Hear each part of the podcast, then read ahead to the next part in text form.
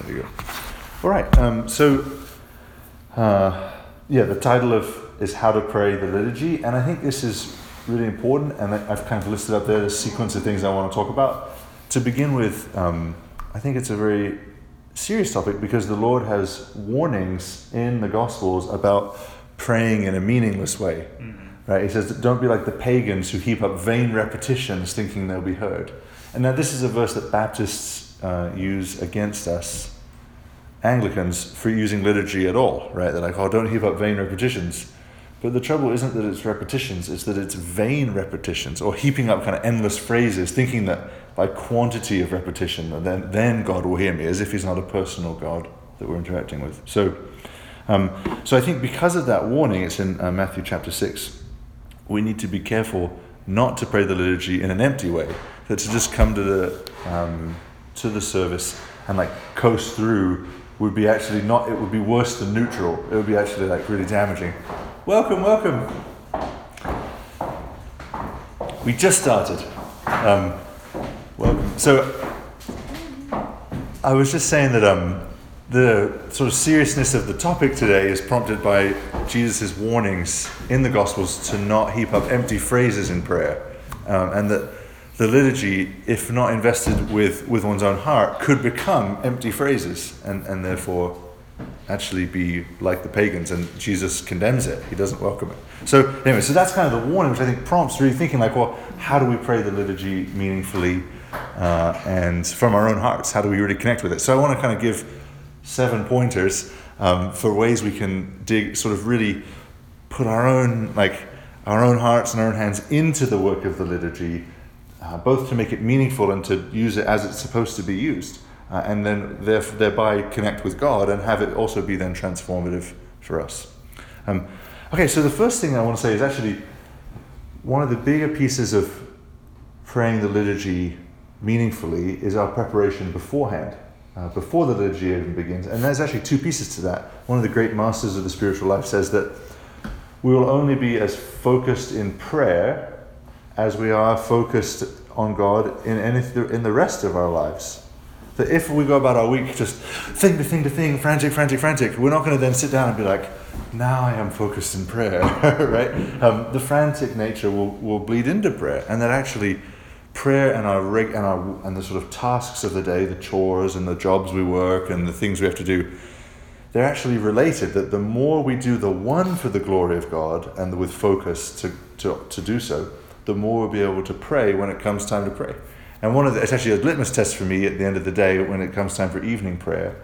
I sit down in the chair to pray, and some days it's like my brain is just all over the map, and it, it feels almost impossible trying to pray evening prayer. And that's a sign to me that I've not used my day well. I've just hurried through without pausing and sort of remembering God's presence and offering things to the Lord. Um, whereas if I God's helped me do that in the day, I sit down to pray, and it's like, ah, I'm so excited to be praying. Like I, there's a difference there based on how you do the day. So, so that's the bigger part of sort of just our lives affect our prayer lives, and we should actually expect that it will take a long time to become really focused in prayer. That this is a practice. I sort of for a while was disappointed myself, like. Why, when I sit down to pray, is it not this sort of focused, ecstatic, joyful experience?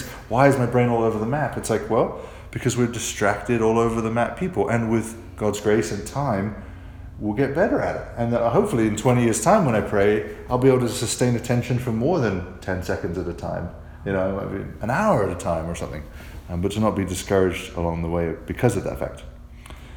Um, when it comes to Sunday, praying the Sunday liturgy together, um, I, I, begin thinking about communion on Saturday night, and I hope you do too. That to, you know to recognize that when it's Saturday night, tomorrow morning, I am going to get to hear God's word and receive the sacrament. Like, both of which are conduits of encountering God Himself. And that, like, I think it's so common for Christians, we can almost take it for granted. But if someone, I read, heard of someone once that said, if someone said to you, you know, in 15 years' time, somewhere in Arkansas, God is going to show up and you can meet Him, we would all, like, clear our schedules, build highways into Arkansas. You know what I mean? Like, we would be there. And yet that's every Sunday for us. And so we just take it for granted because of its frequency. Um, but like this is a chance to meet God. So on Saturday night to be thinking like, okay, tomorrow I'm going to meet God in word and sacrament. Um, Don't you also need to say, so I understand it and, and it goes into me and I can keep it, the words there, and really understand what God has said and saying. Yeah, yeah. So God is, I think, interested in meeting us through, like, on at every level of ourselves. So He wants to to transform our understanding. Yeah. So we get understanding, and that's why sermons are there to help explain the, the scriptures. Um, but then He also meets us even in sort of in our invisible soul, the parts of us we don't know all how it works. He's feeding us with, the, as we pray in the post communion prayer, with the spiritual food of communion, even in our unconscious sort of the, the hidden recesses of our souls as well. So it's, it's our understanding and the part of us that's even deeper than our understanding. And both- thank, um, yeah. to me, I have to thank him for letting me come. yeah, yeah. Yeah. Responding with gratitude is a great, it's a, such a beautiful mark of the Christian life. Like the, Yeah. like the leper who gets healed and comes Yeah. back and thanks Mhm. Jesus, right? Yeah.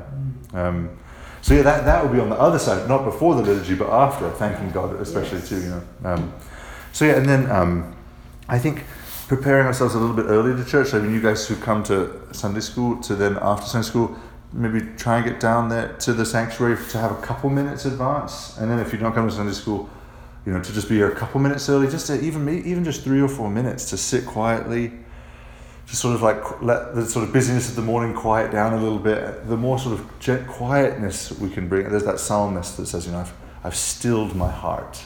Um, to, to do that is a sort of preparatory work to then being able to pray, um, to pray the liturgy meaningfully.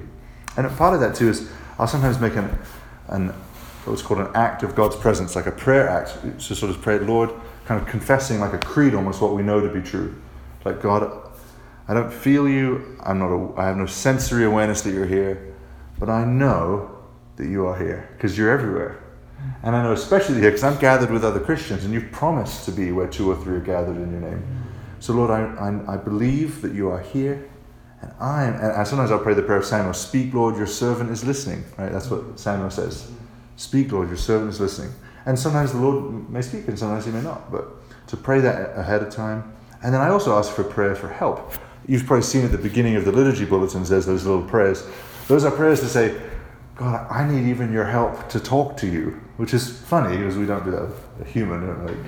um, but because we're in talking to God, we're, we're pointing to such a higher level beyond our own existence. We actually need that sort of supernatural help to raise our minds and hearts to that level and, and, and to pray. So I'll also pray, God, help me to pray. Just simply, I'll, I'll pray those things in the front of the bulletin and then I'll pray. And I, sometimes throughout the service, you know, I'll be um, hearing the scriptures and all of a sudden my mind's like, oh, what about that thing I was going to do this afternoon? And then, I, Lord, help me to pray. Back into listening, you know, or like I'll be praying a collect and I'm meaning the words, and all of a sudden my brain starts parting from the words, and I start thinking about something else. It's like, no, Lord, help me to pray. You know, that's something I probably pray it ten times in the midst of a Sunday morning. Um, so yeah, so those are things to, that we can kind of beforehand to help set us up to, to pray the liturgy meaningfully. Any questions or thoughts about, about that? Very glad for that little yeah, prayer in the beginning. Oh, good. Yeah, That's where I start. Yeah. I come down there. good. Yeah, it's a great place to start. I'm glad that it's been a service. Um, yeah, so then um, there's really one big idea that makes the liturgy come alive, and it's that no matter whose lips are moving, we are all praying the whole thing. That it's one big prayer from beginning to end. Um, so that's the piece that really makes it make sense. Otherwise, it would seem like, well, the priest is praying a bunch, and what's everybody else doing? like during some of the communion or something like that. But the idea is that no, I am just speaking the words of our prayers. That's the idea of a priest. Is it actually it says in, in the Old Testament covenant we see the priest takes the prayers of the people and presents them to God. So I'm sort of I am just your mouthpiece when I'm at the communion. And then there's of course all the parts we all all of our lips move and we all say together, like the confession um, and the creed and stuff, the stuff that we all say together. But um, and there's a couple ways to sort of bring that truth alive that it, it's all of our words. Um, and I will sort of use all three of these sort of Sunday to Sunday, or even like, you know, 10 minute chunk to 10 minute chunk, just to try and stay connected. The first is called subvocalization, which is where in your mind you say the same words with your own voice. So we do this often when we read, right? When we read, in my head, I'm hearing, practical helps often asking you know you kind of read the so uh, uh, the, te- the, te- the text is there in the bulletin or, or being heard to pray it in your own heart sort of in the, the voice of your own voice in your head um, that can help the other thing can be just following along the words in the bulletin sometimes especially when i'm sleepy i actually need text to keep me focused because otherwise i'm just kind of and then so to have text it's like okay um, we do not presume to come to this your table, trusting in our own righteousness. You know, like, and just seeing the words and, and keeping your eyes on the page can actually help. But then other times the opposite is the case. I'm looking at the words and I'm not even thinking about God, I'm just looking at words. Sometimes, I, especially when I'm a worshiper not leading a service, I'll just put the bulletin on the chair and just try and be present to what's happening and just sort of paying attention viscerally and letting the words be oral instead of just instead of read.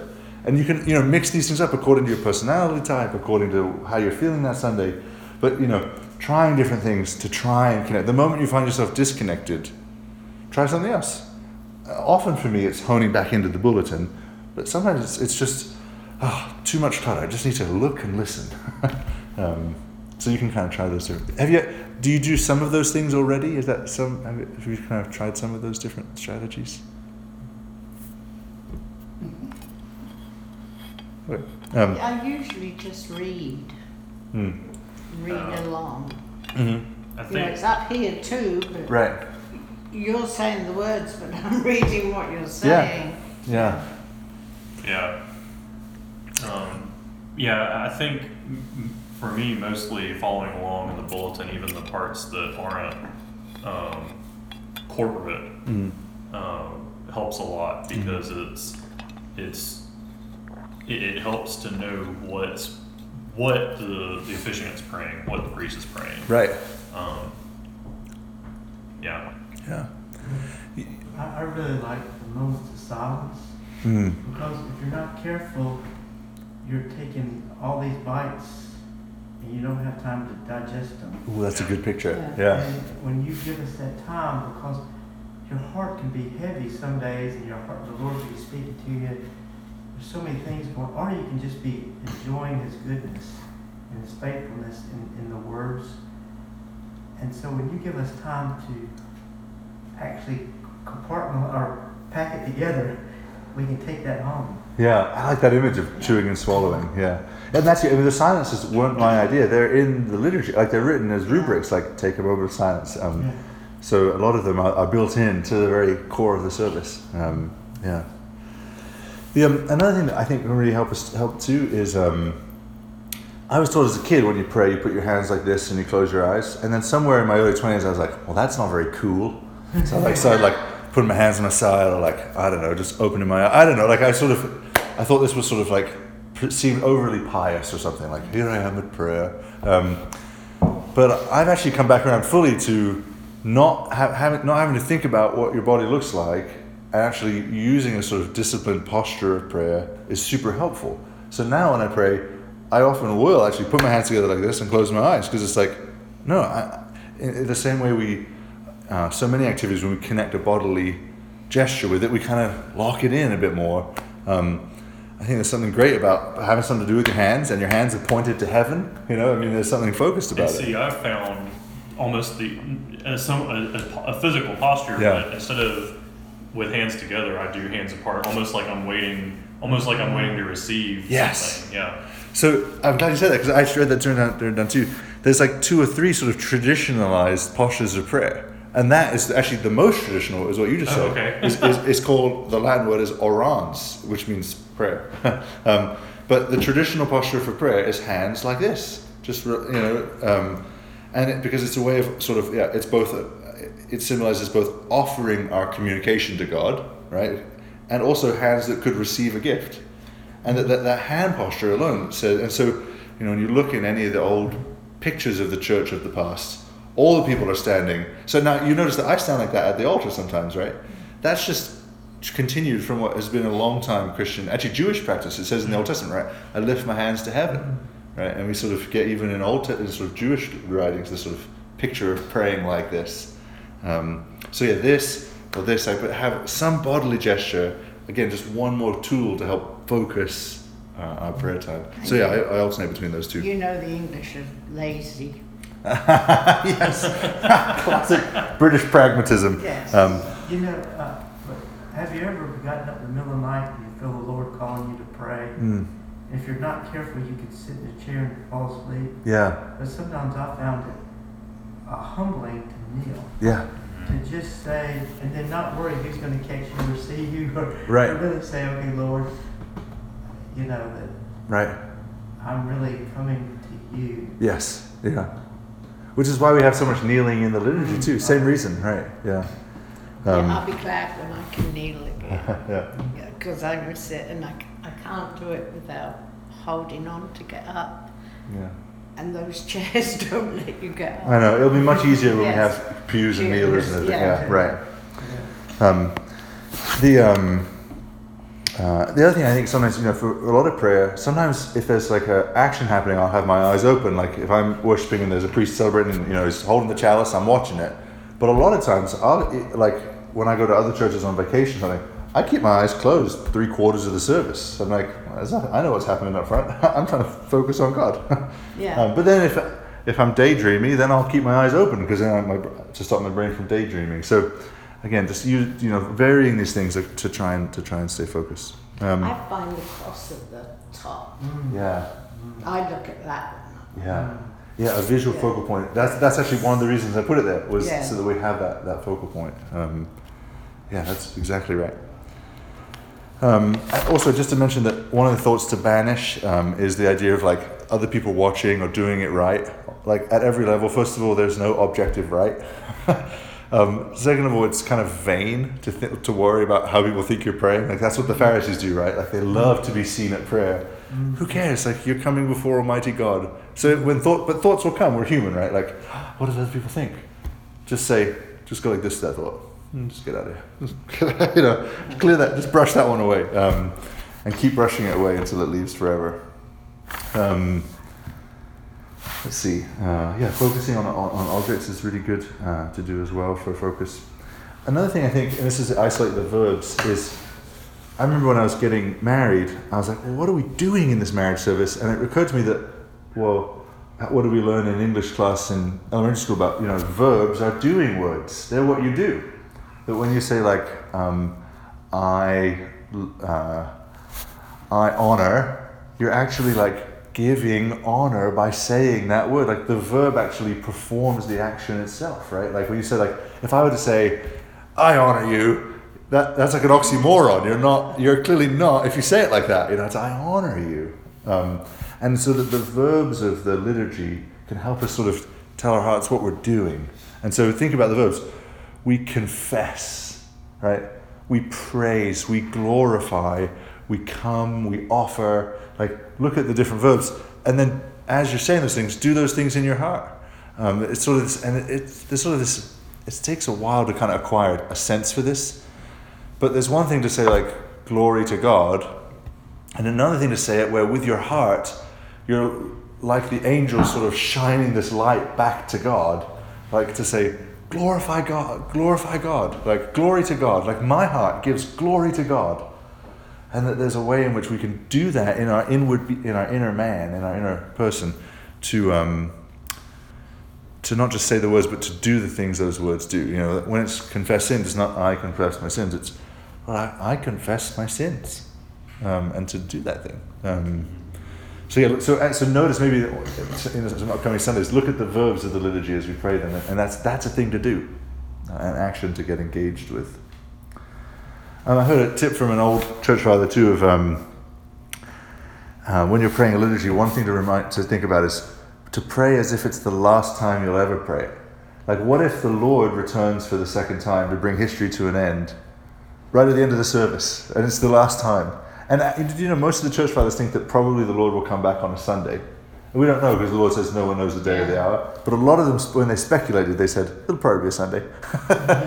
um, so um, this idea of like this, and you know, we don't know when we'll die. Like this actually could be the last time, and I, I it, it sharpens the thought. Like the idea of coming into heaven, dragging my feet from a slovenly liturgy, you know, versus like coming into heaven, like to imagine imagining that dying will just be a tick different than what we're doing in, in life. Like here I am, standing before God, worshiping Him. Oh, I died. I'm doing the same thing, right? Like that would be great to like have the transition be almost insignificant, um, and to think about you know the Lord coming back. Like this is the last time. Like um, we don't know.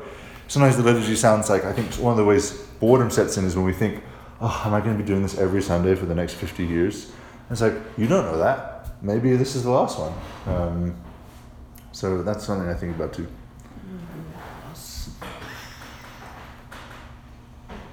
Good morning, dear Sandra.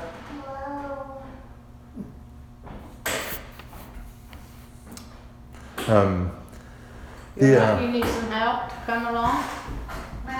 You need some help to walk along?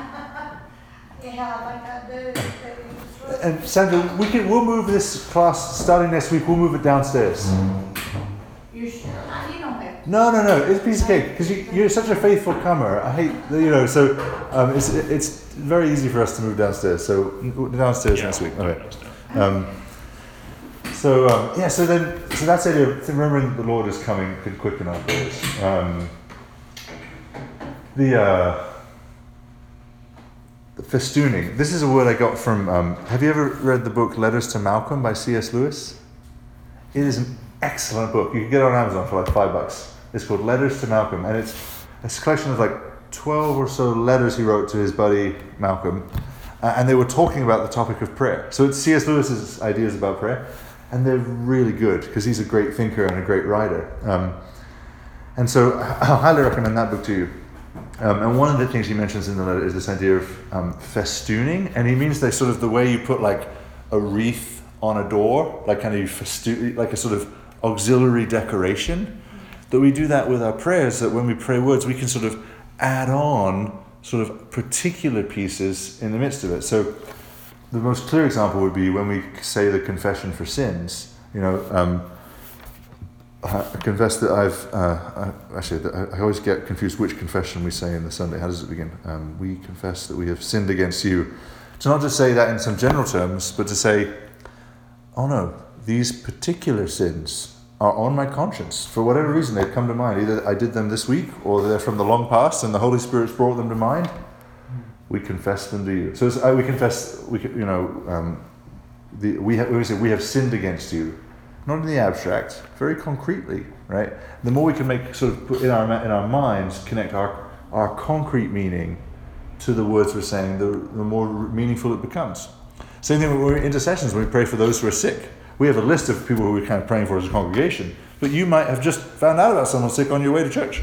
Well, pray for that person at the same time, and you're out loud even if you want at that point. Um, but at every point, um, when we thank God for things, like if you saw His kindness or provision this week, Lord, thank you for that. You know, and, and kind of connecting, putting your own personal, and then it's fun to think of us, each of us in the church building, we're praying the same words, but we're each attaching our particular layer to that, and that's like this big tapestry of prayer ascending to heaven together. Um, so that's uh, the idea of festooning, kind of filling in the gaps, as it were. Well, I feel I did that on Thursday. I went to see my renal doctor.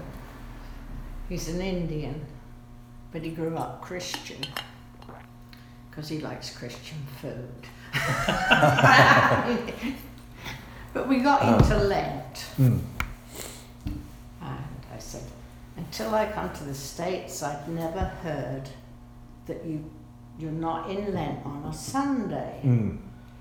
He says, not in India either. He said, once you start Lent, even though it's more than 40 days, it's still Lent. Right. And you don't break whatever you've given up and do it on a Sunday. Right.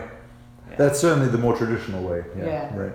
Um, what, we, what we see in the history of the fast of the church is they're always being adapted for sort of the felt weakness of the people. So as people get softer and softer as a culture, the Lent fast gets easier and Yeah. easier because it needs to be doable. And so that's kind of what's happening. So it used to be 40 days of no food, eh, no food during daytime. That's right, yeah. And but who could handle? I mean, like it was, it was like too hard to handle. So people just gave up out of discouragement. So the church is always adapting the disciplines of the church to be on that fine line between challenging but not discouraging. And so that's kind of where that, yeah. that comes and, from. and on Good Friday, we always, ha- always had fish. Yeah, yeah, Yeah. Just, right, That's how you were brought up. I mean, to, right. Yeah, English culture and and sort of traditional Christian culture are, are very deeply intertwined. Yes. Yeah. but it was, it kind of made me think when he's Indian. I mean, Yeah. he was brought up in India. Right. He said Christmas morning we always used to go to Christian house because I like Christmas cake. Yeah. you know, and it, Well, that's kind of a cool story that actually the way Christians feast could be Yeah. part of a witness to sort of the joy of a Christian. I mean, I, I think there's something to uh, that. Like, he makes a Christmas cake and Christmas pudding every Christmas. huh? Nice. Yeah. Yeah, yeah. I think I mean, the world would have good reason to be baffled by the fact that we do both, Yeah. right? Because there are pagans who just feast all year, all year round, no problem. And there are also pagans who are like crazy diet nuts, and they take, Ah. you know, they're self-disciplined Yeah, all year round. And then there's not one of them. other cults who sort of, you know, pro- prohibit certain foods 100% of the time. But then as Christians, we're like taking on fasting, and then sometimes we feast, and we're, you know, and it's like this. Yeah. Um, what, the the fact we do both points to something kind of wonderful and mysterious about our religion. I think. Yeah. So, um, yeah. So um, and then um, the seventh one I have is um, the idea of picturing the message, and this is just an invitation to use your imagination during the service. I think we wrongly think of the imagination as just some sort of fanciful inner thing, but it's actually a faculty, like a, a skill that God gave us with the intended purpose that we would be able to conceptualize invisible things better, right? Like, we're not pure intellect, we're not angels, we have imaginations. And again, they are from God. Um, and so, um, chiefly, this is this is going to be really well done. This is remember that meditation class we, we did, um, meditating on the scriptures. Similarly, when we're hearing the, um, the scriptures, especially the gospel read, to try in your mind to, picture it as you're hearing it, right? Is and, G, and a crowd came before Jesus, and Jesus got in a boat, and he went out, and he started teaching from the boat, and then he sat down, and then he said, you know, and you can, the more you engage, that's why I, I will always close my eyes for a gospel reading because I want, I want to picture it, um, and uh, it just enables us to sort of allow the word to resonate in us more, more richly. Um, but then not just the Gospels, but even I think the Eucharistic prayer is really a powerful one to picture out too, because we're we're rehearsing in prayer before God some of the, the sort of the, the moment in which the Lord brought about our salvation, right? And on the night in which he was betrayed. There's all these sort of historical things that we present to our mind on the night he was betrayed, right? There he was in the upper room, and he said the disciples, and then when he, um, his passion, right? And to think of like that, that word means he was actually beaten with rods and spit on and then whipped with whips and made bloody. I mean, like, that's what we mean by the word passion. And if we say that word without meaning what we're saying, we're just like, oh, passion. It's like, no, no, his passion. That's a word worth pausing over in the mind, you know, his death. And to think about the Good Friday readings as we hear them, you know, like his pain, his agonizing death on a cross, like, and to, to use your imagination, um, God gave us that that we would be able to more fully connect with something that our eyes weren't there to see, um, that, but we would be able to see it with our mind's eye. Um, so feel free to use your imagination in the liturgy uh, to, to see with your mind the words that are being said. Yeah, and then um, the last one I want to talk about was, um, was already been touched on is the idea of using the silences of the liturgy. Um, I love Roger's word that he um, Roger said that silence is sort of like when we're participating in the liturgy, it's like we're chewing on the scriptures and the prayers. Silence is a chance to swallow, to digest, um, and I think that's really right. Um, and to be, uh, I think it's in the silences is where sort of the deep places of the Christian life get to really grow. And I admit that I'm still on like the beginning years of this. I mean, comparatively by years, I'm still like a really young Christian, right?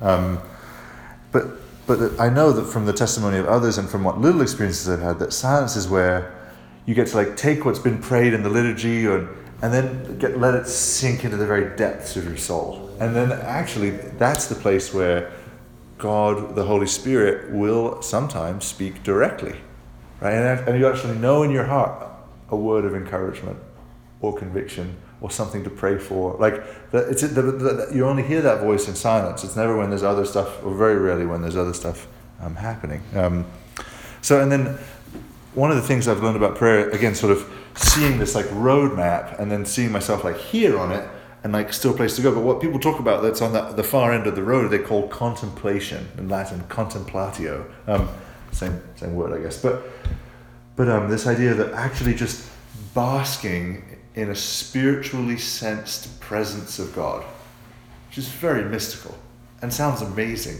but like that's not the beginning of the Christian life. That's the end. That's where we get with our prayers. But that that happens in the silence, and um, specifically also the silence after communion. Here, here it is. You've confessed your sins. You've heard the word. You've received the sacramental body and blood of the Lord Jesus. You have been you made united with Him. You're closer to God in that moment than we will be until eternity. That's a moment to enjoy and, and enjoy God, right? To be like, this is this is actually the sensed presence of God, and to sort of claim it in faith before it's sensed. To say, Lord, I know this is true. I feel nothing. Oftentimes, I feel nothing. I mean, but my feelings don't tell me the truth. Faith tells me the truth, and you have said this is your body, and that when you said through your servant Paul, the cup when we partake of the bread, we are participating in the body of Christ. I mean, like joining, making communion with the body of Christ. So the more we sort of lean into that with faith, the more then actually sort of spiritual experience will sort of come to follow. And I think hopefully that it wouldn't be too many years of worshipping in the liturgy before you'd actually have some sense of, wow, that 10 minutes after communion, that is a pretty special moment.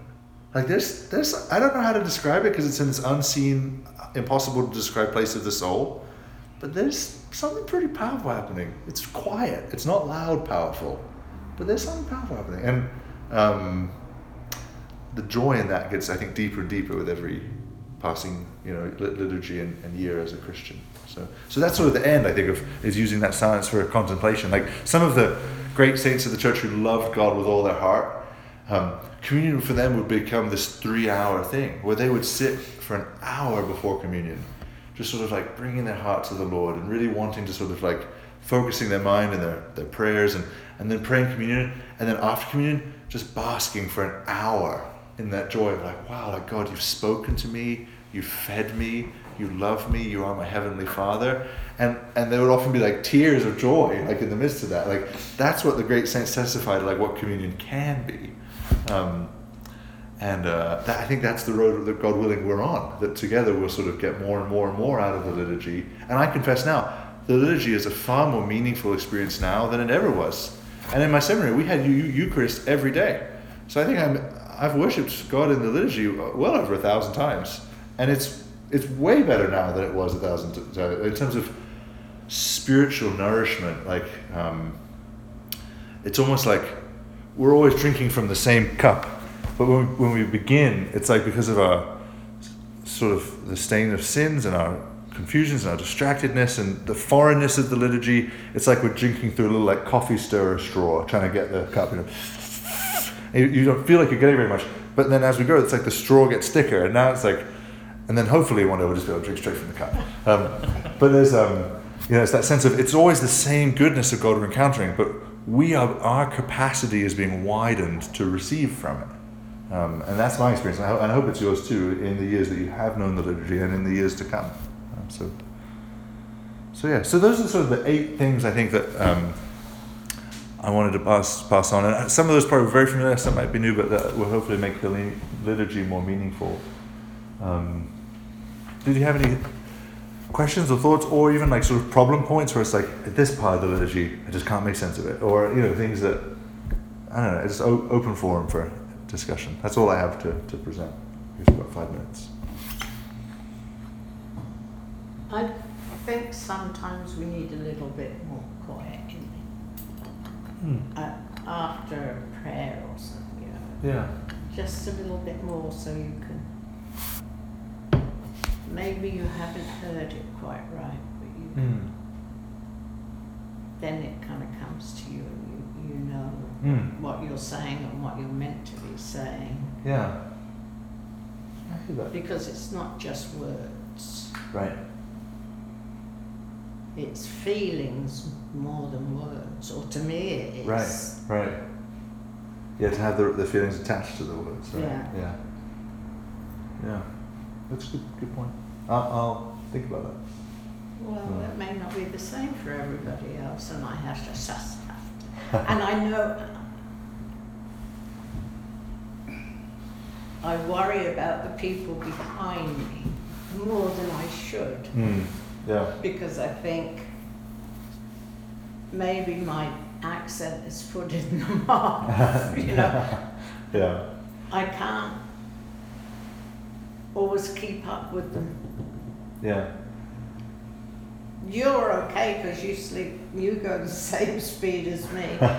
but a lot of Americans don't talk the same speed. thank, thank goodness we're not in New York City, huh? Um, Yeah. the, the liturgies there are way too fast. I, I, I, I can testify.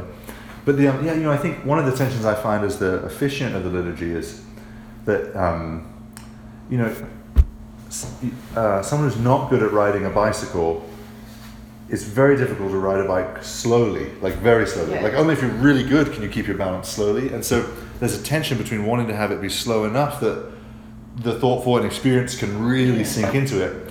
But if it was too slow, the new worship liturgy would be like, whoa, why are we dragging? You know, it's like they don't have the sort of conditioning to be able to use it in the same way. So I, I really try and strike that. uh, I'm always trying to strike a tension and always missing one way or the other, for some people at least. But then between sort of ushering it along so it's like a seamless garment, but at the same time, like keep leaving enough space that we don't get left behind. That's a tension. Yeah.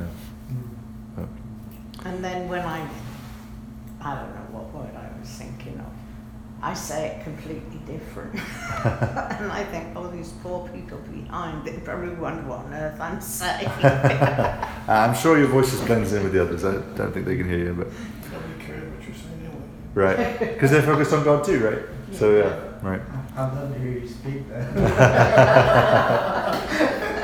okay, That's about something that I worry about. that's why you don't sit behind me, right? That will throw you off. no, throw you off. Any other thoughts or questions on sort of ways to make the lit- liturgy meaningful? Good class. Oh, thanks. Right. Well, I think the only the only addition I'd have is Yeah. that um, while I mean you're you're talking mostly about the Sunday liturgy, Yeah. you could apply all of this to the to the daily office. Oh yes, any liturgy, right? Yeah. Yeah, I just think it's the one common to us, but yeah, this is true for all liturgy Yeah. for sure. It comes out here. Yeah. Right. The difference when I can Yes. govern my morning of, um, like if I'm if I'm late for the day office and I'm showing up a minute before it starts, my prayers are much less meaningful. Yeah. And if I'm fi- then if I'm even just five minutes ahead of time, and then if I listen to the radio on the way in versus quiet, it's a difference because it's all that. It's like, Yeah. am I cultivating a life to be made ready for prayer, prayerful, or am I distracted, and then prayer's going to be really difficult. So yeah. Yeah. Yeah. Well, speaking about prayer generally, um, I have um, these are in the back of the church too, but I brought a few copies up here. Um, the vision that I believe God's given me for uh, for us as a church is encapsulated in the phrase "cultivating life-giving patterns of prayer." And so, because prayer is such a rich thing, and there's so much to it, and that from our different church backgrounds and personal backgrounds, we've all heard different sort of pieces of the puzzle. I want to try and put all the pieces of the puzzle together on one page. so that's what this brochure is. It's just to see so what does that mean. What would a what would a life incorporating all of the sort of patterns of prayer that are out there, all the main ones, what would it look like? It would look something like sort of the fullness of the roots of this tree on the inside of the brochure. Um, so this is something that's going to be sort of perpetually available in the back of the church um, for newcomers too to find out about the vision. And then Lincoln had the brilliant idea of actually writing things, sort of explaining in detail, because you know these are just filed by title. You know, the Yeah. Jesus prayer. Well, what's that? Well, let's write about it. So Lincoln and I are going to put our heads together about that. That's Um, my favourite prayer. yeah, and we did, you know, we did a class on meditation, but we could write a thing about that. I mean, Yeah. th- we should. Yeah, I'm excited about that. So anyway, so this is, um, and really the idea is that um, sort of you'll see on the back single leaf of the brochure. I think one of the sort of besetting mistakes of our generation um, is to be like Martha, distracted with much service. that every, the, the church in America is so often saying, "What's the next project we can do? What's the next thing we should lead? What's the next?" And we do projects and things, as you know, but that's just the icing on the cake. The, the to blend metaphors, the meat and potatoes um, uh, is is prayer. That's what Mary chose, um, sitting at the Lord's feet. So. Um, yeah, so, so Mary of Bethany is a real, a real model, I think, of, of the n- centrality of, of prayer in the Christian life. Um, I want to say too, um, next week, I when I planned this class, I forgot about how long Lent was, and it was originally five weeks, so I had to cut it down to three. And then when I planned those three, I forgot I'm preaching in Montgomery next Sunday. So Lincoln is going to be teaching class next week, and what we're going to do is, um, Lincoln. One of the things that has been of great benefit to me personally in getting to know Lincoln is the, he's the lay catechist for the church, and you know, in the process to discerning for ordained ministry, is you know e- each Christian is given specific spiritual gifts, right? We're given specific things from the Lord for our specific Christian journey, where the Lord's put you and what you're going to be dealing with, like. Uh, and then for those called to ministry, he gives specific ministry gifts. And one of the gifts in which Lincoln is actually stronger suited than me, what the Lord has sort of inspires in him more readily from his own faithfulness to God and openness, open heart, is prayer. That prayer for me has been kind of kicking and screaming. For Lincoln, it's been a, a much more uh, more organic way in which the Lord's brought it about in him. So there have been things where I'm talking about something with Lincoln, and he shares something, and I'm like, oh gosh, I never, I didn't even know that. like, I need to be doing that. Um, so it's really great. I'm like, why have I never thought to structure it that way? So, um, so Lincoln's going to be sharing out of his personal prayer life, which I just want to tell you guys that I've already been learning from and continue to learn from, and I think, which means I think you guys can too. So rather than dividing it up crystal clear between like next week is intercessions and then the week after is personal, Lincoln's just going to share kind of out of his prayer life, which includes intercessions and personal prayers. And then I will share similarly out of my life, like how I structure my intercessions and private prayers. And then what's great that way is you'll get sort of a two different faceted, two facets of witness, because different personality types and different life situations allow for different kinds of things. Lincoln works full time, more than full time, um, and builds in his prayer life. And I'm given money so that I don't have to work full time, so I can I have extra liberty for prayer. It takes different shapes, right? Um, so, uh, anyways, to learn from both, I think will be really advantageous.